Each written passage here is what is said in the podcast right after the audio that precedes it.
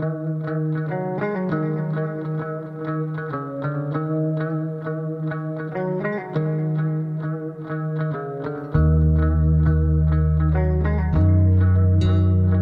to the A Show. It's the Ahmaud Arbery Show. God damn it, one trial better be fucking right.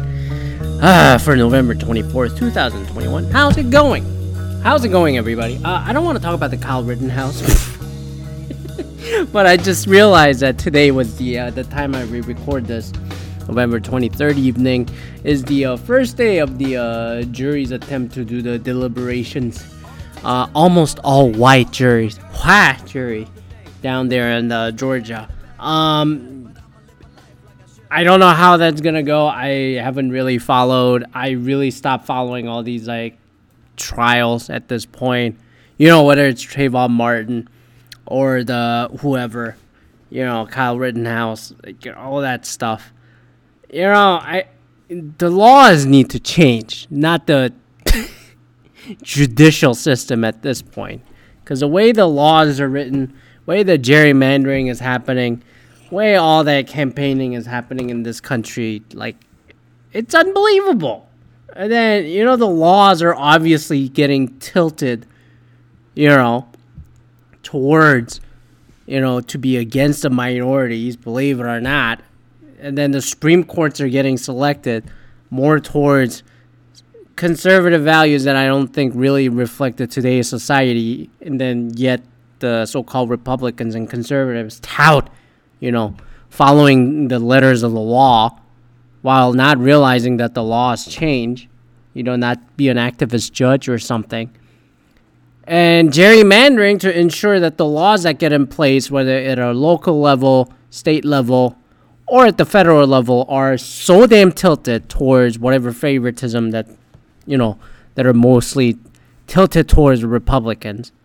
And you know execute the building the law making the law and then the finally if you want to look at you know the people who have to pick it from and then have to like execute their duty as jurors or whatever the jury they get fucking shafted blame for it and i'm like what the fuck dude it's like this is a grassroots problem and i've been pointing out at it blah blah blah anyways uh let's see how it goes i don't know if they're gonna come to a decision by the time the show comes out on wednesday uh, let's see what happens. But you know what? Let's let's turn to a happy talk. Let's let's turn the AA into an Ann Arbor, shall we?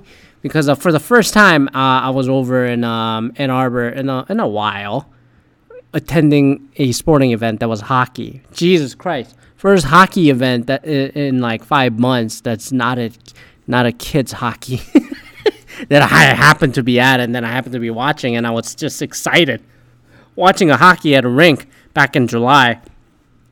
Um, one of the coworkers' kids, and then I go, "Wow, this is actual hockey." And then, uh, believe it or not, your University of Michigan hockey team, until this week, has been a number one team in the country, and and uh, given the number of talents that came back, you know, four of the top five NHL draft picks came back for their sophomore seasons or the coming into the freshman season, uh, like the Hughes guy, one of the Hughes brothers, the third one, second one to be at the U of M. Uh, and then also a couple other first round draft picks from the last couple of years decide to come back, you know, for their sophomore, junior seasons. Um, given that the expectations are very high for this hockey team, so I was excited to see how they play against their uh, fellow Big Ten rival, Notre Dame. Notre Dame, the Fighting Irish. Yes, they're in a Big Ten hockey conference, while not that they're not in any of the Big Ten conferences or anything else. Uh, and then I watched the hockey game, and then it was the first time I was at the Yost Arena, the name change pending, um, in 10 years or so. And I, can, I couldn't believe, 11 years actually. I couldn't believe it's been that long since I was at that arena. And then uh, I remember that building being really bricky and old, you know, got that retro 1930s, 40s feeling. Uh, but then this time, me and Colleen went. I go like, wow, this is brighter, lighter, new scoreboard it feels updated quite a bit. It should have been over the last 10 years. And I just go, wow, this arena is really nice. And it feels larger since it's brighter. It's like that fucking interior HGTV talk. It's like if you paint everything white with a lot of sunlight and then take advantage of the feng shui, uh, you'll, you'll, your place will just, won't feel just cozy, but much bigger than it really looks. And then I, I certainly felt that. I go like, it, it, it feels very glitzy and glamorous. and then I go, this better fucking keep up, keep up. The selfish side of me goes like, this. This is how you attract the kids.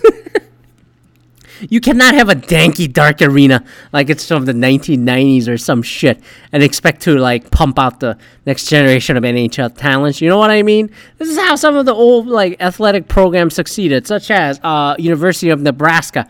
Cornhuskers football back in the 60s and 70s. How the fuck do they attract talent into no, nowhere, bumfuck Nebraska? Well, they had a great strength training facility where they encouraged, you know, all the big strengthy people to come to Omaha, Nebraska, not Omaha, Lincoln, Nebraska, to be the next strengthy strong man in the NFL.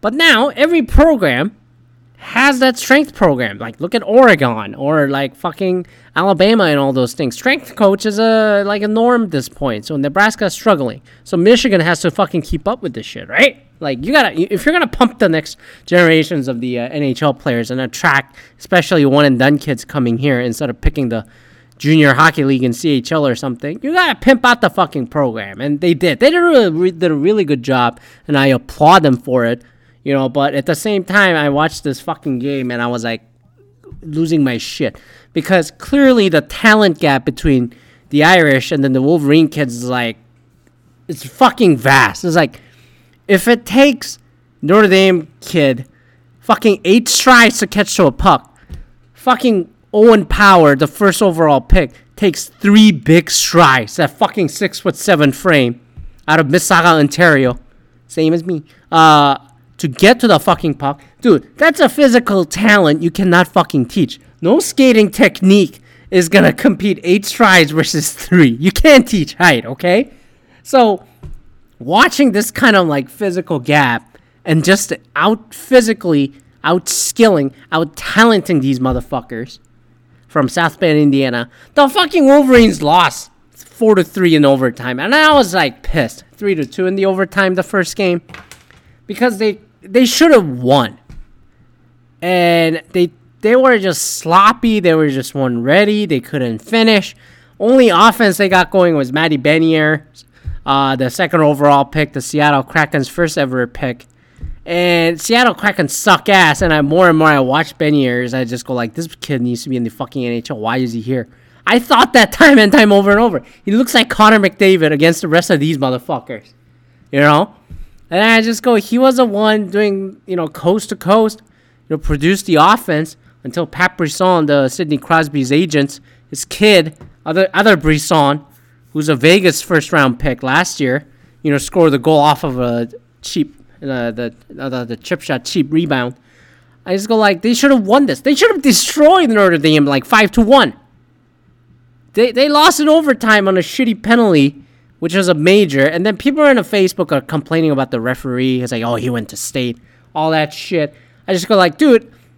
The, the, the, the, so what happened was that the Michigan was playing from behind when they shouldn't have played from behind. They were up two to one, about 15 minutes left in the third period, and Colleen was going, well, two to one is the two nothing, uh, especially is the worst kind of lead you can have, or you know something like that, two goal lead basically. And then the Notre Dame came back like, you know, 2 1 and then like 2 2 and then it went to overtime. They got really sloppy, but I think what really happened the first game, the Friday night, was that they were exhausted because I think the coach Mel Pearson was running the first two lines up and then go, "You better fucking pull your weight," and then they when once they went up two nothing in that two goal lead, excuse me, it wasn't two one at that point. I they started putting the third, fourth line guys in, and then they were just pooching it. So they ended up like putting back in the main guys in, but they got tired and they, you know, the Notre Dame scored the tying goal. And then when we got to the overtime, you know, three on three, and then it became a power play for Notre Dame, and then the power play came about 143 left in the overtime, and it was a major penalty to our captain, who decided to check from behind when he saw the two double digits in the back of the jersey onto the board, and that's a checking from behind. And I go, fuck, you saw two numbers and checked the guy. That's a major.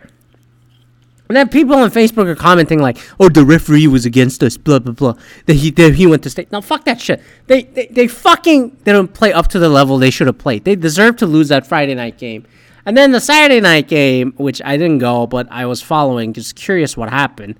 Uh they outshot Notre Dame 41 to 21, but lost in overtime 5 to 4. At one point when I was following in the late third period, they were down 4 to 3. Clearly they were off their game. And then people, you know, and then the refereeing sucked. Maybe the refereeing did suck the second game, but I just go like, dude, you still outshot these people 41 to 21. You got like first round talent left and right versus God, you guys are good enough to make the college hockey kids, you know, in the Big Ten, in the Division One hockey, and then you couldn't you couldn't outscore them. You should have killed these people eight to three. So the fact that they couldn't pull that off and execute the last weekend, I was fairly disappointed. And I just go like, is this team this team better show the fuck up? And then I was already pissed off because the Michigan basketball team poached it against Seton Hall a week ago on Tuesday. Uh, I, you know, they jacked up like 15 three pointers and missed 14 of them or something. Something ridiculous like that. They went cold, especially the last five minutes. And I put some money on this game because uh, DraftKings always good at, you know, attracting me back, bringing me back in when I was out of it. So I decided to put in like a couple, you know, boosted odds, boosted profit bets that added up to about $75. And then, you know what, until about, you know, 12 minutes left in the half, Michigan was up by 10. And then I, you know, I think the game line was like Michigan eight and a half, money line Michigan. And I said, I'll take Michigan eight and a half. And I took the bet twice because it was like two maximum bet limitation for the winnings. So that added up to $50, $25 bet, $75. And then they looked good until the last 12 minutes and start pooching it. And then they lost. And then they absolutely got destroyed the Sunday night against Arizona uh, in one of the invitations. So, two teams that I look forward to seeing winning the basketball and the hockey team absolutely pooched it last weekend, the last week. So, I'm a little concerned. But at the same time, I'm going like, you better figure this shit out now before you go into the U.S. Thanksgiving. And then better shore up. The tournament's coming. Frozen Four, they're going to play so I just go like, if they don't make the Final Four or Frozen Four for both of them, it's a fucking flop of a season. I'll say that right now. So there's that, and then uh, Michigan football team is about to play Ohio, and I'm not looking forward to it. I know, blah blah blah. I don't give a shit. It's like the Maple Leafs until they get to the playoffs at this point. Um, the last I checked the line, I'm just gonna be off screen over here, reading the line one more time. Oh, what's the line as of the Tuesday night? They came up with the line because I really think it's like a lopsided Ohio State victory if the history suggests and that's correct. And I kind of look at that point. But out of all the years, ever since 2016 season, when they should have beaten Ohio, but the referee gave the fucking dumbass ball to Ohio in Columbus, I'm still never forgetting that game. Uh, I, this is probably the closest that Michigan has a chance to beat Ohio State. And it's in Ann Arbor. And I think Ohio State personally, I don't think Ohio State is a playoff level caliber team, especially this year. I mean, they're ever since Urban Meyer left, I think that team's defense has been dog shit, as evidenced by last year when Alabama just shellacked them. And some of you might be going, "Oh, but that was Alabama. What'd you expect?" But I'm sorry, like their passing defense is utter dog shit. Like, which is why I was very surprised that Michigan State this past weekend absolutely did not pass the ball, or they fucking copped out basically. And then Oregon beat them this way, and all the other teams throw a lot of yards on fucking Ohio State. Like even Purdue when they lost like fifty something to thirty something, the fact that Purdue put up thirty something points in Columbus, Ohio, not in West Lafayette, Indiana, tells me a lot. They put up like the guy threw like 350 yards. The Purdue guy over 300 yards on this Ohio State defense. And then Oregon's the, the other team that beat Ohio State early in the season this year. And Oregon looks Oregon loss looks really bad on Ohio State, given that Oregon lost two of the winnable games to Stanford and Oregon, uh, the Utah this past weekend. They got absolutely shellacked in Salt Lake City. And Oregon and Pac 12 as a whole look like a fringe playoff team anyway. So, in my opinion, if Oregon could take advantage of that secondary like that, I just go like Michigan has a good chance. And other Big Ten teams really got a lot of passing yardage, even on a junk time, garbage time, or whatever. So I I think the gate the strategy to win it, you know, if I follow the Jim Harbaugh playbook, sticking to the playbook bullshit, which is going to be they're going to stick to the run game, and the, Michigan is gonna try to tire out Ohio State through, you know, rigid runs in the beginning of the game. And what they are going to hope for is that they make some defensive calls to the new defensive coordinator, Mike Macdonald, who I think is a fascinating pick, um, com- coming in as a defensive uh, linebacker coach out of uh, Baltimore Ravens. He's like 30 something years old. The Michigan staff is very young, 30 something. They're not old people. Unlike the Don Brown defensive coordinator ship, which absolutely did no adjustment and got killed in the crossing routes for some fucking reason, you know, you know, giving up four or 500 yards ridiculously, you know, which I talked about endlessly since the 2018, you know, episode, also that I had about the state of Michigan football, which I don't think the state really changes, their opinion really changes at this point. But you know, assuming that they're able to make adjustments and make some actual defensive calls and stand strong, I think the strategy for Michigan is just run the ball and then tire them out. Then you start going deep, and then you're gonna have occasional deep balls because I think the quarterback McCarthy, uh, McNamara has shown that, especially in the Michigan State game, you know he can throw the ball and then he can complete the balls, and the Michigan has the the wide receiver weapons to finish it, which is a big concern coming into this season. It's like, where are the verticals on this team? You know, the Donovan Peoples-Jones and all those people, they're all gone. Where are they? Where are they? And then, like, you know what? They're there. They're there if you look for them. And then they have proven through this big, thin Big Ten schedule, I'll say it's very thin. Uh, they have proven that they can play. So it built the Michigan the confidence, and I, I really don't think the state game was really bad for Michigan. You know, rainy game, shitty way to run the ball, shitty way to drop the ball. But I just go like, dude, if if Michigan and Michigan State play that game, you know, twelve times, I think Michigan would have won ten out of twelve times if it weren't for that condition. Kenneth Walker, give him all the credit on Michigan State, who's the Heisman front runner. But I just go like, overall, as a Michigan State team, that's not a great team. If you saw how Ohio State destroyed them and Purdue picked them apart, I, I don't take Michigan State way too seriously. So I think they were overrated and they overachieved a lot with the thinness of their schedule. And Michigan, on the flip side of the coin, also has a really cheap, easy schedule, which is why I just go, uh huh, uh huh, and then just get the fundamentals down, don't get hurt, and then let's see what happens this Saturday. Ohio State, on the other hand, I just go like, you look, the pure talent and athleticism that they got you cannot compete against that. However, that said, I think their secondary is utter dog shit. So even if they beat Michigan and get into the college football playoff and play Georgia or Alabama, I'm going like, yo, I, I think SEC team, either team will pick this Ohio State secondary apart. The rushing defense is pretty good. They they got a strong front line in the trenches, right? I think that's where Michigan will try to you know, play the game there. It's it's it's in the trenches. But I just go like, look, you gotta you, you gotta adjust here. I think like first two plays that Michigan goes when they get the ball, they're gonna throw the fucking ball and say, "Oh, we here, we here," and then see if they can complete a couple modest passes. But I think the overall game plan would be just beat their defensive line and then get the get the secondary running around a lot and get them tired and then attack them when they need to.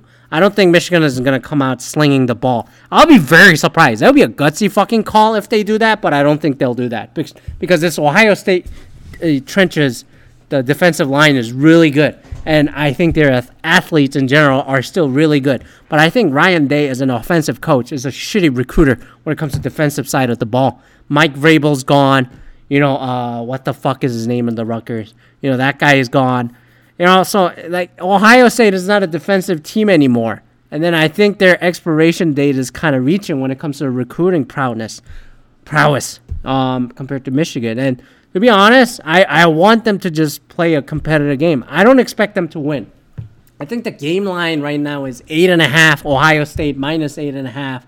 Money line minus three hundred on Ohio State plus 240 of Michigan. Over under is 64 and a half. So they're expecting something like, oh, I don't know, it will be like 42 to 22 or 20. 42 to 20 for Ohio State. That's kind of the fucking line these guys are looking at. Eight and a half. Or it would be like, oh, I don't know, 35 20 25, you know, something like that. Right? Like the, the t- more than a touchdown difference, but not quite a two score difference. That's why the betting line looks like. I go, oh, that's like, you know, I, it's in Ann Arbor, so I'm like, let's see how it goes. But holy shit, I spent 20 minutes talking about the Michigan sports. You know what? It's a rare episode. I talk about that shit. Why the fuck not? And then uh, also, I gotta tell you, I gotta give you an update, life update here. Uh, I got a Moderna boost shot, number three. So I'm gonna quick keep this short because it's been 20 minutes already. Um, it's very similar to the second shot, and then uh, it not the full dosage amount. I don't think it was, but for me, I think it really took similar to the second shot. Took me 48 hours to really shake it off. So it's been 60 hours for me, 23 and a half hours now. no, uh, 59 and a half hours. Excuse me uh, since I have taken the booster shot. And then uh, I think the first 48 was really wobbly. I should have taken a sick day, I must say. But I, I felt fine after going through it, you know. The first day I got it on Sunday, and then I had chills overnight because I got my shot at like 11:30 or so, you know. And then uh, it was a similar experience. It wasn't as feverish, I will say, as the first time. And those of you wondering why you need a booster shot, first of all, your your your immunity does wane. That's there's no question about that. About six months in, regardless what vaccine you took. Second of all, consider this as a reminder exercise for your cells, so that they will be able to generate the antibody. You know, what the third time. You know, and then the I am guessing that we're gonna have a fourth booster of the same. You know, assuming that we don't have any mutations or other variants that come and then that would hopefully kind of lock in and say, you know what, like your body now remembers. It's like the HPV vaccine or other shots where you take multiple over time. It's like, yeah, your body should remember what that is, you know, at that point. So I think that's how this is going to go, but who knows how the future is going.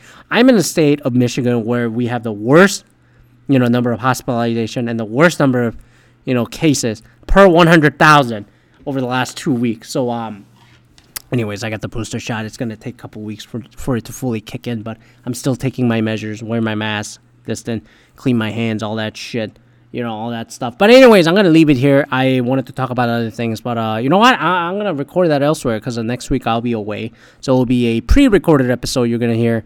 Uh, I'll talk about that topic next week, and then uh, have a great American Thanksgiving, or if you don't use that term, Happy Indigenous Peoples Day, Happy Indigenous Peoples Week you know, because did it really go fucking, uh, you know, Quaker people, the pilgrims really played nice, or did they deliver fucking herpes and other biological weapons that we don't have a vaccine? They didn't have a vaccine against at that time, huh? Anyways, I'm gonna leave. I'm not gonna leave on a sour patch note. Anyways, have a great rest of the week, and then uh, have a great holiday week, and then uh, be safe on the Black Friday, and then uh, we'll see you next week. Peace out.